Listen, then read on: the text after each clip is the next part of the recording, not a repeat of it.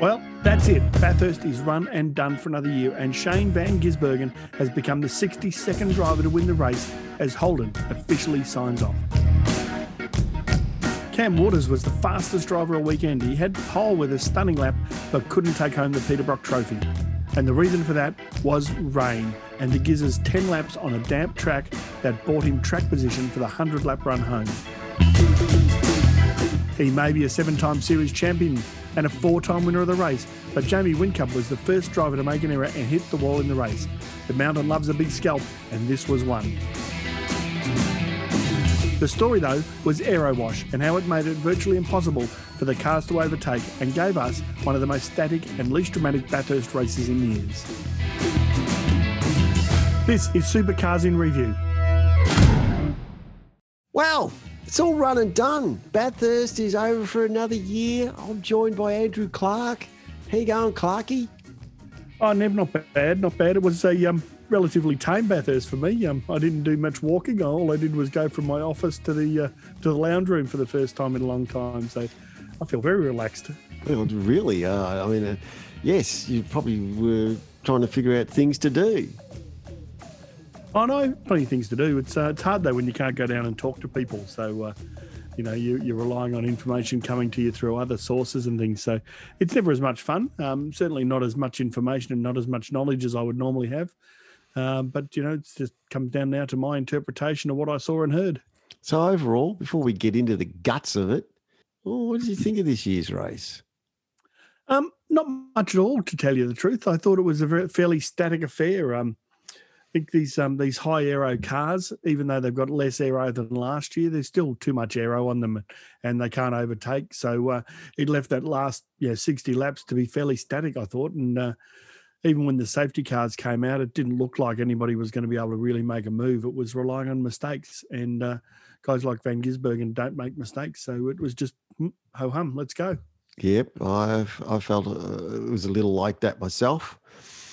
But uh, before we do get into uh, chatting about it, I do have uh, a confession to make. I totally didn't have any idea what I was talking about. I picked one podium, which was Cam and Will. Um, but I did say it was possibly it was going to be dry all day. That's one thing I was right on. But other than that, I my my predictions went right out the window. Yeah, no, you were much better on the weather forecast than me. I was um was into the doom and gloom of um thunderstorms and and, and you know Armageddon. But um, I would say the excitement that. of that. yeah, well, I was like you. I had Waters and Davison. Um, I didn't think that Van Gisbergen and Tander had a good enough car, but uh, they had some tweaks done in the morning before the race that brought the car to life. So uh, it was quite a different beast in the race and quite a different car, I think, to what Jamie Whincup had by the look of it. Well, so I think you know that that was kind of came from nowhere. I think Van Gisbergen speed. Yeah, well, we'll get into that. Um, so let's let's start off in a bit of some order here. Well, actually, no, I'm going to go through. Uh, the positions of the race. Uh, first up, Shane Van Gisbergen. Hello, we all know that. Cameron Waters in second with Will Davison. Or oh, sorry, Shane Van Gisbergen and Garth Tander in first place. Cameron Waters with uh, Will Davison in second. Chaz Mostert and Warren Luff in third. Fabian Coulthard and Tony D'Alberto in fourth. Scott McLaughlin and Tim Slade in fifth. In sixth is Scott Pye and Dean Fiore, followed by Lee Holdsworth and Michael Caruso in seventh. And then eight is Mark Winterbottom and James Golding. Ninth, Anton De Pasquale and Brodie Kostecki. And rounding out the top 10, James Courtney and Broc Feeney. Now, let's get into a bit of summing up the race. The opening laps. Um, they slotted in line pretty quickly. I didn't see a lot of passing after the first couple of laps. They just were all single file, and and uh, I don't know whether that was a combination because the co-drivers were racing with the main guys. I'm wondering if it was going to be rain. What's your observations there? Well, certainly no one does anything silly now in those um, opening laps of Bathurst. They understand it's a you know, it's a holding place until you get to about like 140 and then the race is really on. So what we saw was we had um, you know, Will Davison, Warren Luff, Garth Tander, Caruso, Tony D'Alberto, Lowndes, and Thomas Randle uh, from the top 10 were the co-drivers who started the cars. against Scotty McLaughlin, Anton, um, James Courtney. Um, so what we had was a bit of a mix up the front of those guys. Um, and no surprise, the main game drivers got off the line better than the co-drivers. Um, so that sort of set the order right from the start. Um, so you saw Warren Luff dropping three spots off the grid, and um, uh, Tony D'Alberto dropped five spots and fell out of the top 10, um, while James Courtney and Anton De Pasquale jumped a whole heap of spots. Um, and as you said, that's kind of where it sat for quite a few laps. Nothing really happened. Um, the only real interest was what Scotty McLaughlin was going to do. So he wanted to, he started the race. He had to make a lot of ground on Cam Waters. Um, he needed to know that he had a big gap before he pitted so that um, Tim Slade didn't have any pressure on him when he got in the car finally. So he did pull it out to eight seconds in that first stint. Uh, but the question is, was it enough? Well, I don't. I don't think we'll ever know because things change during the day. Um, really, they went through the first round of pit stops, and there was a few changes and a few double stints and all that kind of stuff. But then it came to lap 33, and Jamie Whincup on a passing move on Brodie Kostecki didn't pull it off. It basically, well, met the concrete wall. He did, didn't he? Um, how good was Brodie Kostecki though? Um, he made it very hard for Van Gisbergen to get past, um, and then he was making it very hard for Whincup to get past. Well, so, yeah, we'll get yeah, into Brodie Brodie a little later. Yes. Yeah. Well, we so won't Whincup get into him. We'll talk about him. No, well, yeah. So Win, Whincup had a crack at him at the chase, and then he uh, had a crack at him at the at Griffin's Bend. Um, both failed. Then they went around another lap, and he tried it again. So he had another crack at uh, Kostecki at um, at Griffin's Bend. And the problem that the Erebus cars had was they were down on straight line speed, and where that left Brodie um, really vulnerable was at Griffin's Bend. Um, and I reckon he learnt that outside line better than anyone else I've ever seen because he spent more time out there than, than anybody's ever been out there. You know, so Van Gisbergen went under him there and left him out wide. And Whincup did the same thing and left him out wide. But he didn't give in. He just kept going. He put his boot in and he kept going. And, and he really didn't touch Whincup or anything, but he forced Whincup into an error because Whincup didn't know if he'd cleared him or not and could come over onto the racing line that, that kink where Ambrose and Murphy had their crash all those years ago. Stayed out wide in the dirt, nothing. The tail flipped out, hit the wall. Uh, Jamie Whincup, seven time champion, four time Bathurst winner, out of the race. I kind of felt Jamie just didn't pull it off properly. Um, you're right. He didn't know where Brodie was exactly. He probably could have taken a bit more uh, room for himself, but he just put him in the position, and he, it was a bit of a brain fade, I reckon. Yeah, it wasn't the best move. I think don't think Jamie would be terribly pl- proud of his decision at that particular point in time, and he admitted afterwards it was a mistake. But you kind of sit there and you think, if you're Triple Eight, um, this bloke's brought you so much joy. For him to have a little bit of an incident or a crash, you know, you're not going to hold a grudge against him. It's just one of those things. Well, he's a part team owner now, so he's got his. He can admonish himself better not have too much of a grudge, then you might lose your job. I doubt that.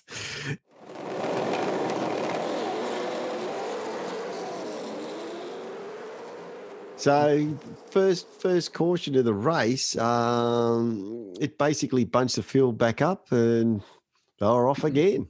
Yeah, it was, and we um, we saw a swap in in the um, in pit lane as well. So uh, Will Davison or Cam Waters came out in front of the number seventeen cars. So um, that was a, a swap, but not, nothing happened on the track. Um, and then we still we had static again. Like um, Chaz Mostert was charging a little bit harder against Kostecki, and he managed to to actually pass him, um, which was a good thing. Um, it's much nicer to get past than hit the wall. So he got through, and then we got up to um, yeah to lap fifty or so when the next safety car happened. Yes, uh, Jordan Boys in the Cub Cadet car or the BJR one of the BJR cars, basically looped it on himself coming out of the last turn onto the uh, pit straight and put it into the fence, and that was it for the for the day. Safety car, um, but the thing was that the uh, rain started to come. Well, a shower on top of the mountain as the safety car was pretty much winding it down, saying, "Let's go racing again." Uh, on that on that last lap, like the safety cars coming in, I heard over the radio, uh, or was declared a wet race. Um, so they obviously thought it was wet enough at the top of the mountain, and um, it went from there. Yeah, it was interesting, wasn't it? Because we, we did see the rain starting to appear. I mean, they cut suddenly to I think it was Cam Waters' car, and the rain was very significant, but only up on top. Down below, it wasn't so bad. Um, but then what we saw was they they waved through um, the Rick Kelly Dale Wood car, which was umpteen laps down after his clutch problems. Um, and he took off to do his little thing and try and catch up to the tail of the field and then went off at the chase, which was interesting. So, because you had to, when you're sitting behind a safety car, you've got to keep the tyre temperatures up. But remember um, that they had to slow the safety car down to 60 Ks to let that car pass rather than 80 Ks. So they dropped a little bit more off as well. Um, and then when he got past, so keeping your tyre temperatures up is a really hard thing. So the restart, we're all kind of looking forward to. It was one of the hairy times in the whole race, and you, you just got no idea what's going to happen. Oh, that's right. So it's wet. Everybody's tiptoeing around, sliding around. There was a bit of the pack was kind of trying to keep out off each other's guards and bumpers and all that kind of stuff because one wrong move and you're well you were toast. Um, but the real mover was shane van gisbergen and well we all know he's a bit of a rainmaster. Yeah well he was one of the two things. So two cars clearly didn't work very well which was car number six and car number 17 like they they just looked all at sea in the um, during those that little wet patch of the race, um, and they dropped spots. You know, so first of all, Van Gisbergen got got um, uh, the number seventeen car, and then two laps later he got the number six car to take the lead, and and then he just walked away with it, put a bit of a gap in there, and it looked all good. Um, but the other car that was looking good in the rain was the um, the second shell car, the number twelve with D'Alberto and Fabian Coulthard um, who was actually at the wheel at the time, and he picked up three spots, um, including that of his teammates. Um, so he moved from you know, from having to double stack during the safety car and losing a couple of spots, he got himself back there pretty quickly. Um, so strange that two cars from the same team, one was good in the wet, one was shocking in the wet. So there's obviously slightly different setup between the two cars.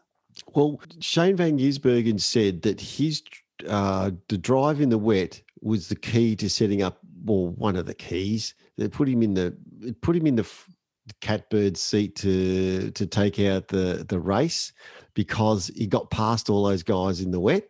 I mean, Van Gisbergen clearly set the race up with that with that spell. I mean, he was dominant. Okay, it wasn't really wet. It was a bit damp. It wasn't wet. right? They didn't even change tires. No, they didn't change tires. They went, oh, it's it's damp. Let's keep stay on the slicks. Anybody who came in to change wet tires to take a chance, like Andre Heimgartner, lost out big time. Right now, the only thing that he could have done is says, oh, "I've done one extra pit stop than everybody else, so I'm closer to my maximum or minimum seven pit stops." But the reality is, he was penalised because he took a chance and it went the wrong way. It didn't get any wetter. It got dry again. No, it sure did. But it was um it was one of those race tracks where there was a couple of little wet spots. It was a bit like a nursing home, you know, a couple of wet spots and a lot of dry spots. one wet spot. That was it. So I'd say it was a dry race. I know they said it's a wet race, but pff, uh, nah, not a wet race. Anyway, uh, they were 25 seconds off normal pace though. So it was wet enough to lose 25 seconds when it was at its peak. Yeah, but, but not wet enough to put wets on. No, no, no, but yeah. the rain didn't last long enough to justify. That's what I'm saying. Things, wasn't uh, wet. Justify wets. What yeah. it wasn't wet. Okay, it all pretty much slotted back in. A couple of pit stops and stuff here and there. Then lap 97, Jack Smith buries the car in the sand pit at Murray's corner or the last corner, and safety car again. Everybody dives in the pits to do pit stops, and this is this is the crimp. This is the this is what I'd see as one of the moments of the race for Scott McLaughlin. Absolutely, this is the one where he lost the race um, because he was running a different pit strategy and co-driver strategy. Everybody else, Tim Slade had not done his 54 laps. They had to leave Tim Slade in the car when everybody else had already got their main drivers in to take the run home. So they were triple stinting. Um, the Shell team with with with McLaughlin and Slade couldn't do that. So the race was lost in that spot on its own. Um, I think he only needed two laps to go to get there. Um, McLaughlin thought he was getting in the car. He was standing in pit lane, helmeted, ready to go. And they said, nah, Scotty, come back. Um, my question is should they have just slotted McLaughlin in, one gone for track position, and then looked and hoped that maybe there was going to be another little safety car or something where they could have dropped Tim Slade back in for a short stint? Um, so in hindsight, you know, you can sit there and say, well, this is what we should have done or could have done. Um, but as we know, track position in this particular race was everything. And I think they probably should have put McLaughlin in. So look, it goes back further than that. It goes back to the start. They decided to put Scott in the car to start the race. Uh, everybody who put a co-driver in to start the race got their co-driver laps out of the way, um, but for some reason, Scott decided to start the race. Do you think that was the flaw in their plan? Well, certainly when you go out of step with with most of the other major contenders, you've got to ask yourself, why have I done that? Um, we know that Tim Slade was about 1.2 seconds off Scott McLaughlin's pace. So it wasn't like he had a co-driver he could slot in that was going to be able to run at the front with all the others. So, you know, you guys like like Will Davison and Tander and so forth, you know, they were running in the in the mid to low fives. Um, but you know, Tim Slade wasn't doing that on a regular basis. So I think they felt that, you know, they would get a better advantage by by running Scott and keeping track position and maybe getting a bit of a gap before they put um, Tim Slade into the car. Okay, well, then they they uh, fell into the hands of safety cars, and the and the Bathurst gods decided that Scott McLaughlin wasn't going to win the race today. no, no, the mountain chose a loser at that point in time. So. well, I think there's a, a few that had chosen. Just Scott happened to be one of. Oh yeah, there was a couple. There was a couple that had already plucked out of nowhere. You know. so it was a strategy, but it was a strategy thing. Like in the face of safety cars, when you don't know them, it looked like the DJR with Scott McLaughlin and Tim Slade kind of strategized themselves out of the a race win. Yeah, that was exactly what happened. They just couldn't do anything about it. And um, yeah, it's interesting when you look at how the rest of the race panned out.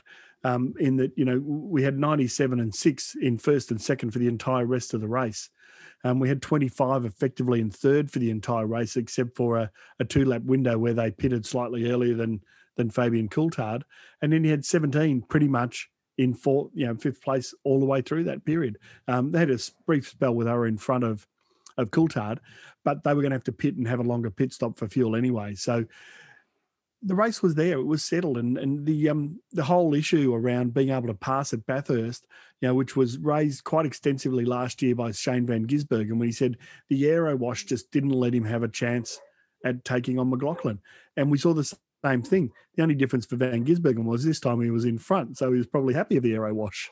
Well, that's what I get want to get into. I'll get I'll get into the aero wash, um, but first I'll say after the rain, after the net. Uh, that uh, safety car that uh, caught Scott McLaughlin and Tim Slade out.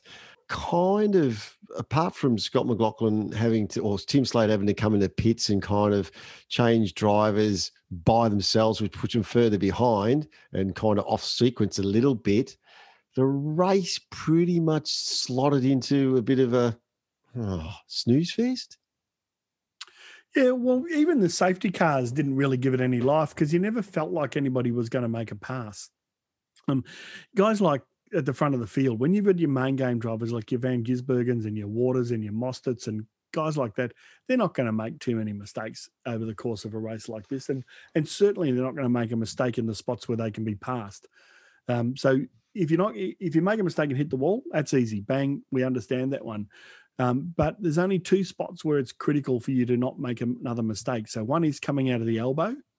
So you're going to concentrate every ounce of energy you've got coming out of the elbow. And the other one is coming at a hell corner so that you can protect yourself going into Griffin's Bend. So these guys know that. So all I had to do was concentrate on that. If you went across the top and dropped four or five seconds through Reid and McPhillamy Park, who cares? No one's passing you. So the race strategy was – keep it there, keep it straight on those particular spots, and and just blast it down the straights. Look, talking about Hell Corner or turn number one, a lot of drivers were saying that when you go through this corner, from how your car goes through the corner and how it wiggles and how the grip and the acceleration, you can tell how the rest of your lap's going to go just by doing that one corner. It's your telltale, isn't it? Um, even though interesting, they were talking about that during the shootout, and um, I think Van Gisbergen was saying like he would even know by the feel of it when he was wiggling to try and warm up the tires.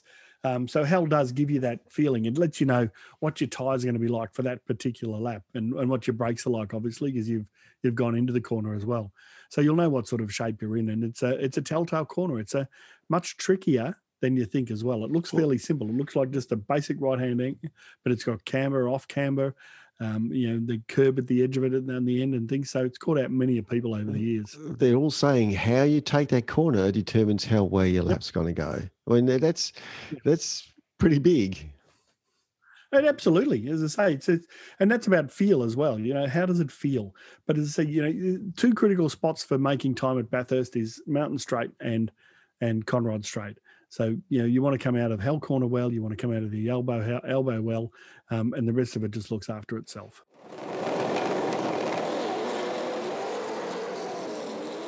Okay, aero wash.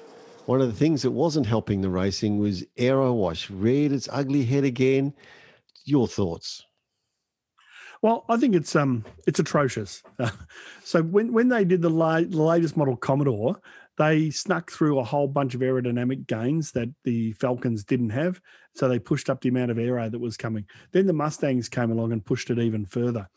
So we've got cars now that are generating massive amounts of downforce when you know five years ago they weren't. Um, so we saw a lot more overtaking in the old days at Bathurst than we do now.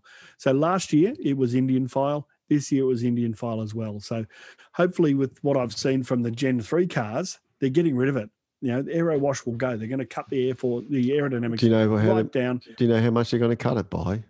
Uh, halving it, from, from what I understand. What from what they've got now, or what they're talking about they yep. had last year? No, what from what they've got now, they're going to halve the downforce.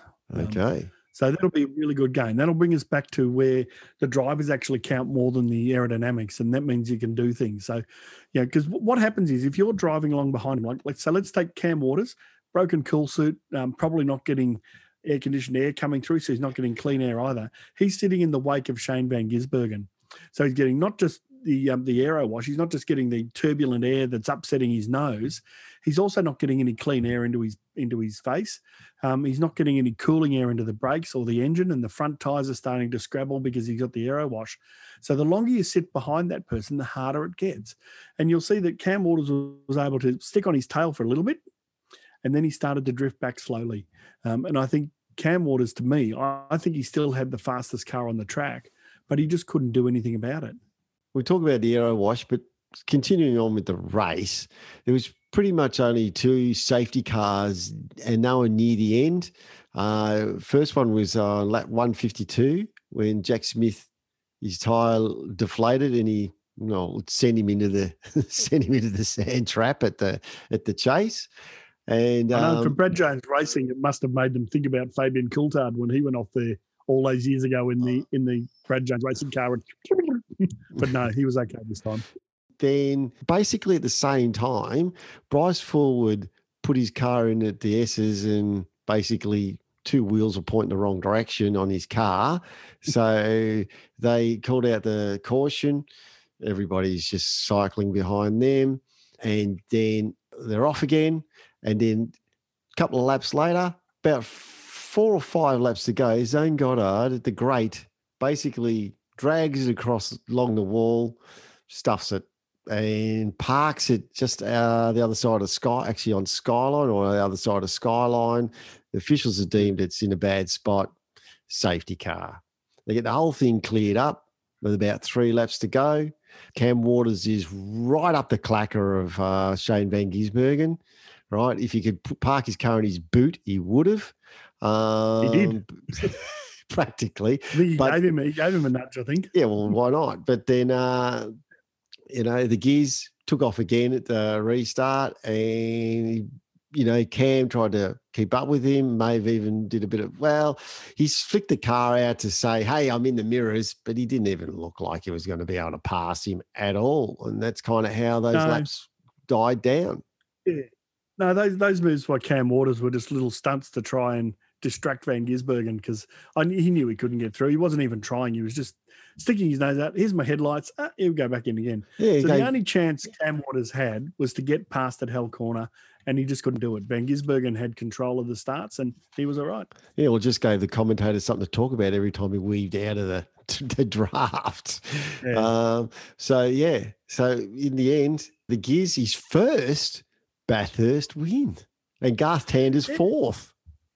I know it's funny, isn't it? You kind of think that um, the Gizzard had one before because he come so close a couple of times, but uh, Yep, no cigar. I mean, he had the second places. He had the car that stalled when he was in the grid, and they couldn't re. and sorry, in the pits, and couldn't restart it. So, you know, 31 years of age into his career, and now he's got his Bathurst win to go with his championship. So, yeah, probably feeling fairly satisfied. Um, and Garth Tander, of course, the four wins. You know, so he's up there in the uh, in the serious stakes, isn't he?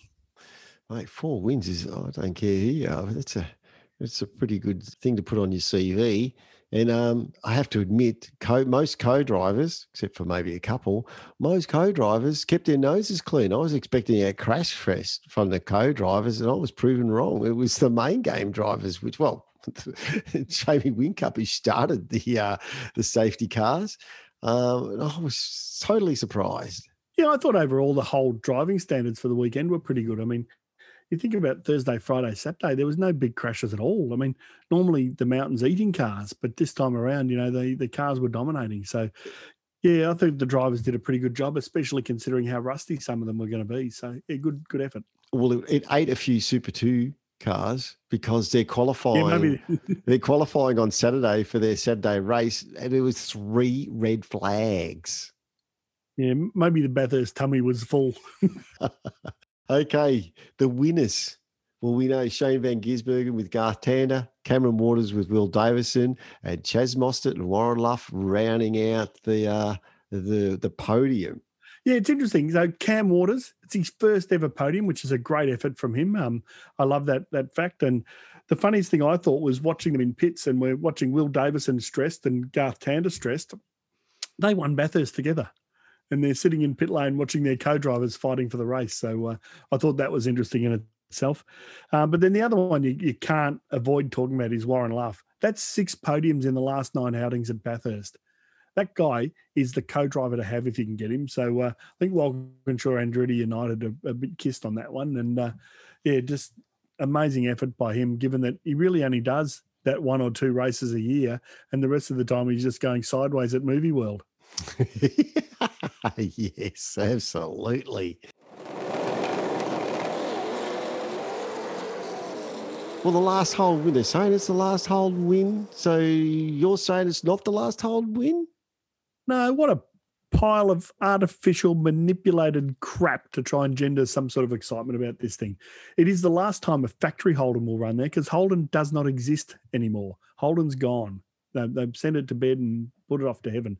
But the Holden Commodores are going to race next year. So if somebody else wins the race next year, um, are they just going to forget that Van Gisbergen won the last one for Holden as they were waving around their flags and all of those sort of things? So, you know, I think it's a bit of a silly, silly hype up given that there is one more race that the Commodores are going to be at at Bathurst. So, uh, to me, it's a bit silly and um, was kind of annoying me throughout the course of the week. They're going to be at Bathurst twice next year because they're going to open Bathurst uh, either February, late yeah. February, early March, because SEMA has come out and actually confirmed that they'll be having the first round at Bathurst. Yep, no, which is great, isn't it? It's good to go back there and be good to see them. we'll find out how they go well. with. So, but they're still got yeah. they're still going to have the same aero. Yep, absolutely. Yeah. So they're going to have same everything. So yeah, the they're not going to change the aero. The same. The racing will be the just the same. I just hope it's raining yeah, when they go there except that the races will be shorter, um, so they will um they, they won't be as conservative. What like they um, weren't conservative yeah, for the last thirty laps at Bathurst? I think they were conservative. Yeah. No, they weren't. Isn't no that the time when they put the foot down, like take take consolidate your position, get to lap one thirty, and go for it? Everybody says that, but I don't see anybody making desperate lunges in the closing stages of Bathurst. You know, Davy Reynolds didn't do it on Jamie Whincup when he could have. You know, John Bowe could have done it a couple of times and he didn't. Like people just don't do it. They talk about it, but they don't do it because if you're sitting second at Bathurst, you're second at Bathurst. Do You really want to not finish because you did something stupid. Um, so I think there's a lot of there's a lot of myths and a lot of hypes about this thing. You are going to want to be very sure when you stick your nose up the inside in the closing laps of Bathurst that you can actually finish it. Oh, that's a good point. Okay, so it's not the last Holden. Fair enough. But the, the, the fact is, the aero is going to change in 2022. It's almost like 2021 is just a holding pattern. It's just, yeah, use the same cars and all that. But let's keep talking about Gen 3 and get everybody excited. Oh, it's too far away for me to get excited about Gen 3. I'll get excited about Gen 3 after Bathurst next year.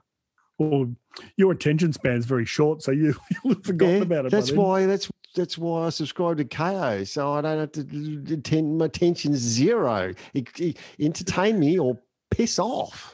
Yep. No, exactly. Yeah. No. I'm spending. So, I'm spending. I'm spending hard cash to be entertained now. I better get some entertainment value for my dollar.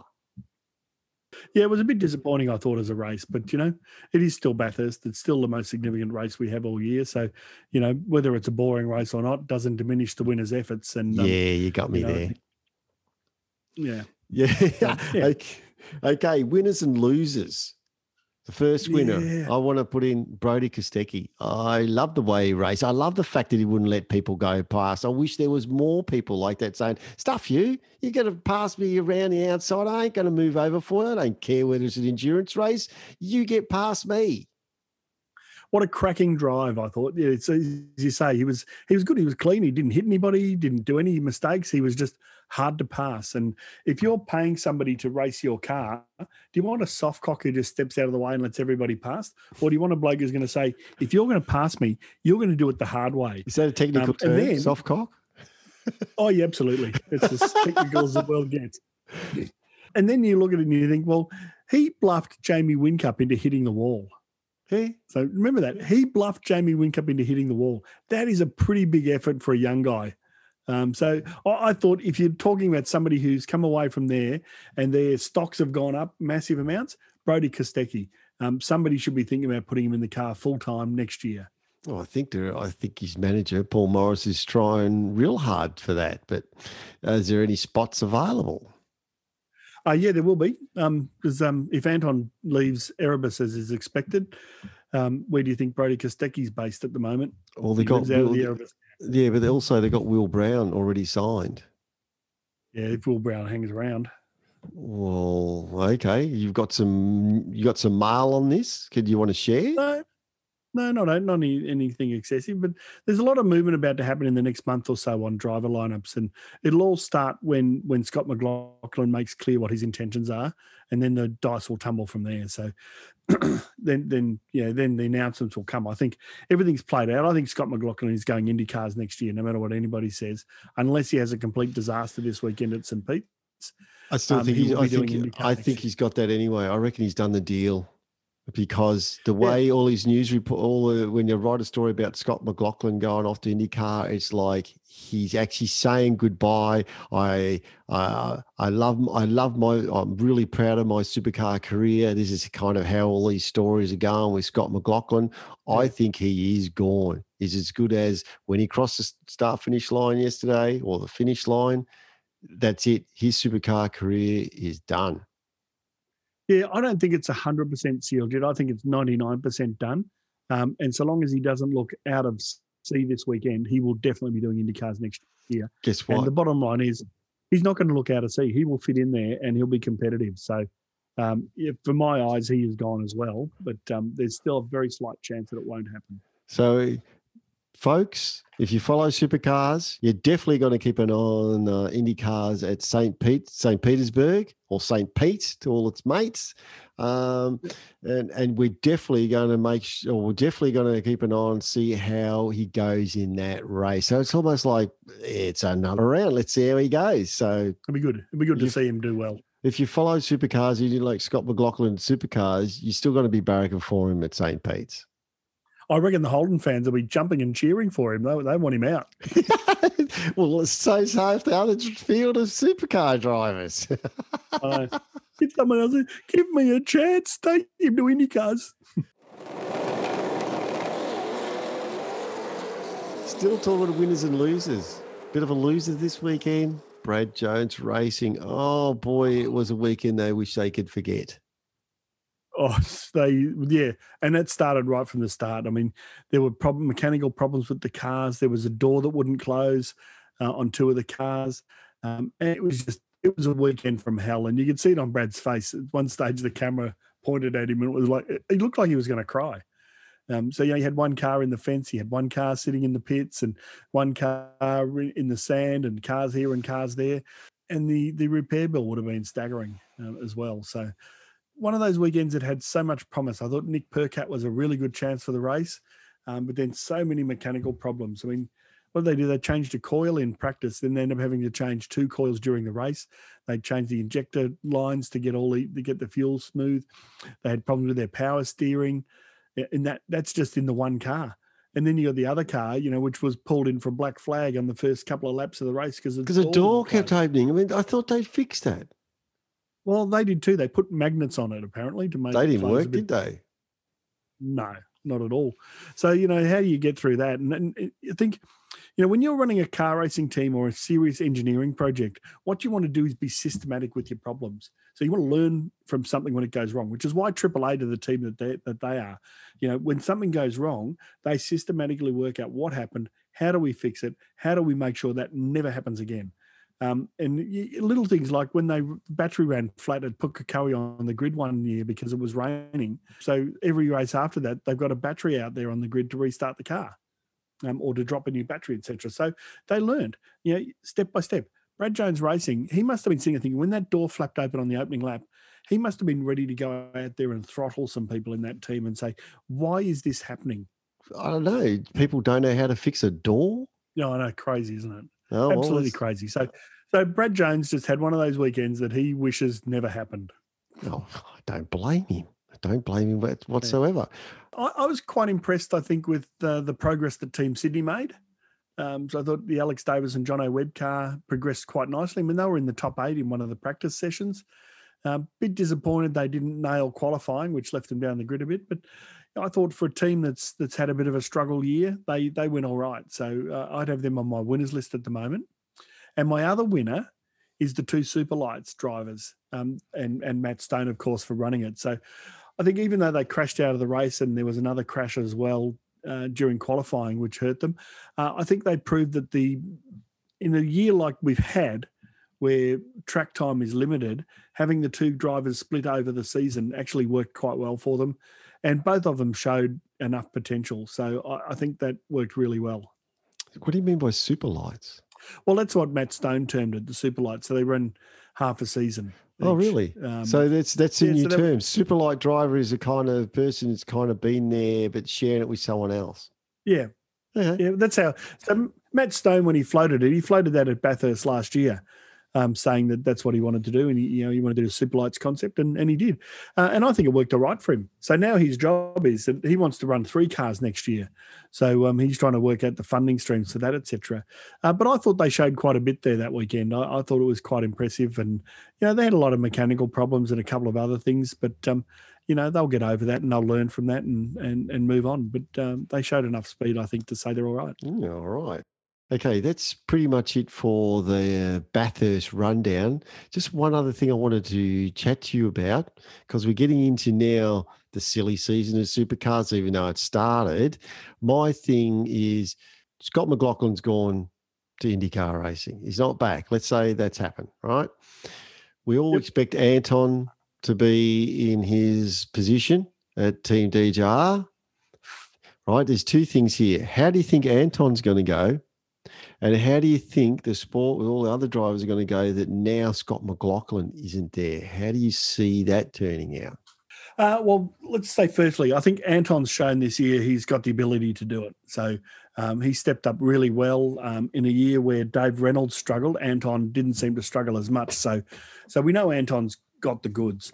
Um, the question is still whether or not he's going to end up there. Like a lot of been talk about Will Davison ending up in that seat for a while. Um, but then there's also talk that Fabian's gone as well. So it could end up as Will and Anton. Um, so how will the other drivers go? I think your early favourite for next season's championship should be Cam Waters. He stepped up. You know, he finished second in the championship. Let's not forget that. He jumped Jamie Whincup this weekend and finished second in the championship. So this is a breakout year for Cam. Um, and I think, yeah, he's going to be looking good. Um, I can't see the Red Bull team struggling the way they did this year again.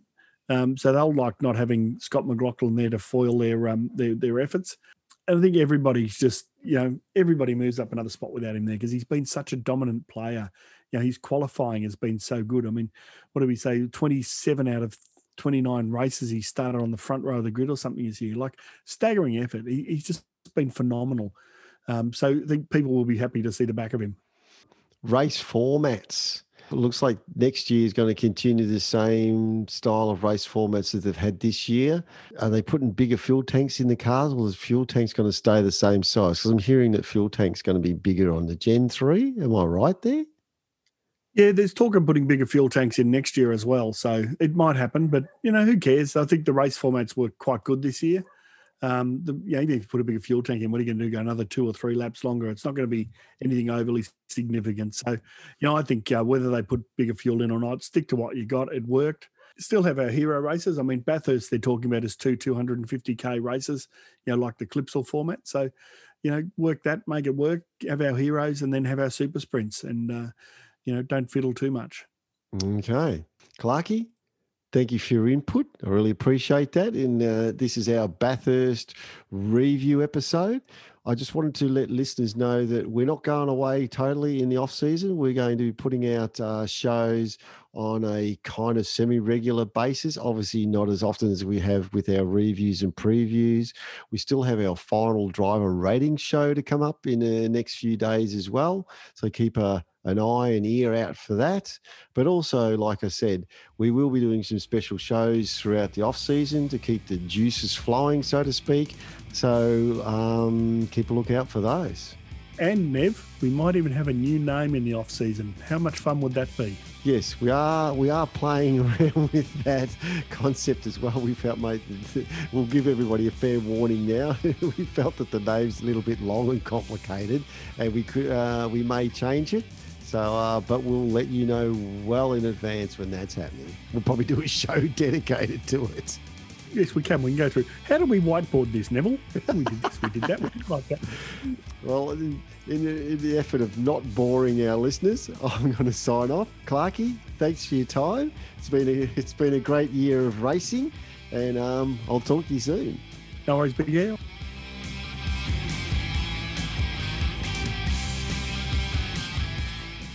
Well, that's it, folks, for Bathurst and the season as the supercar teams sign off for an early and well deserved holiday.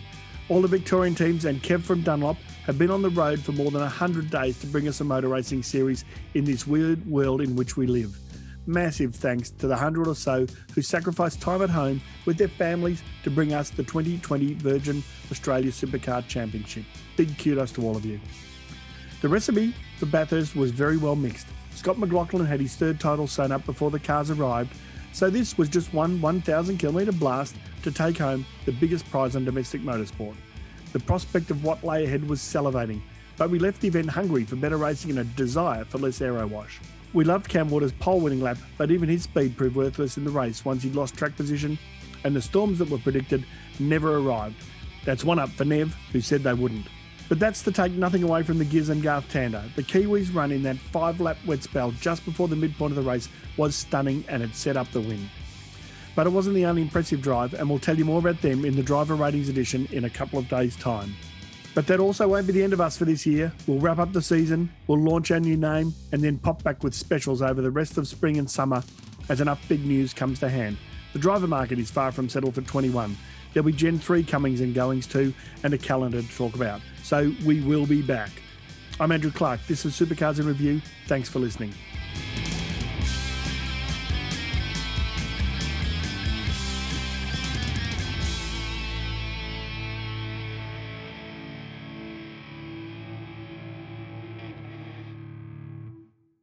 Maybe I'll drop in one more intro to replace the Whincup one. What? no, I won't. See you.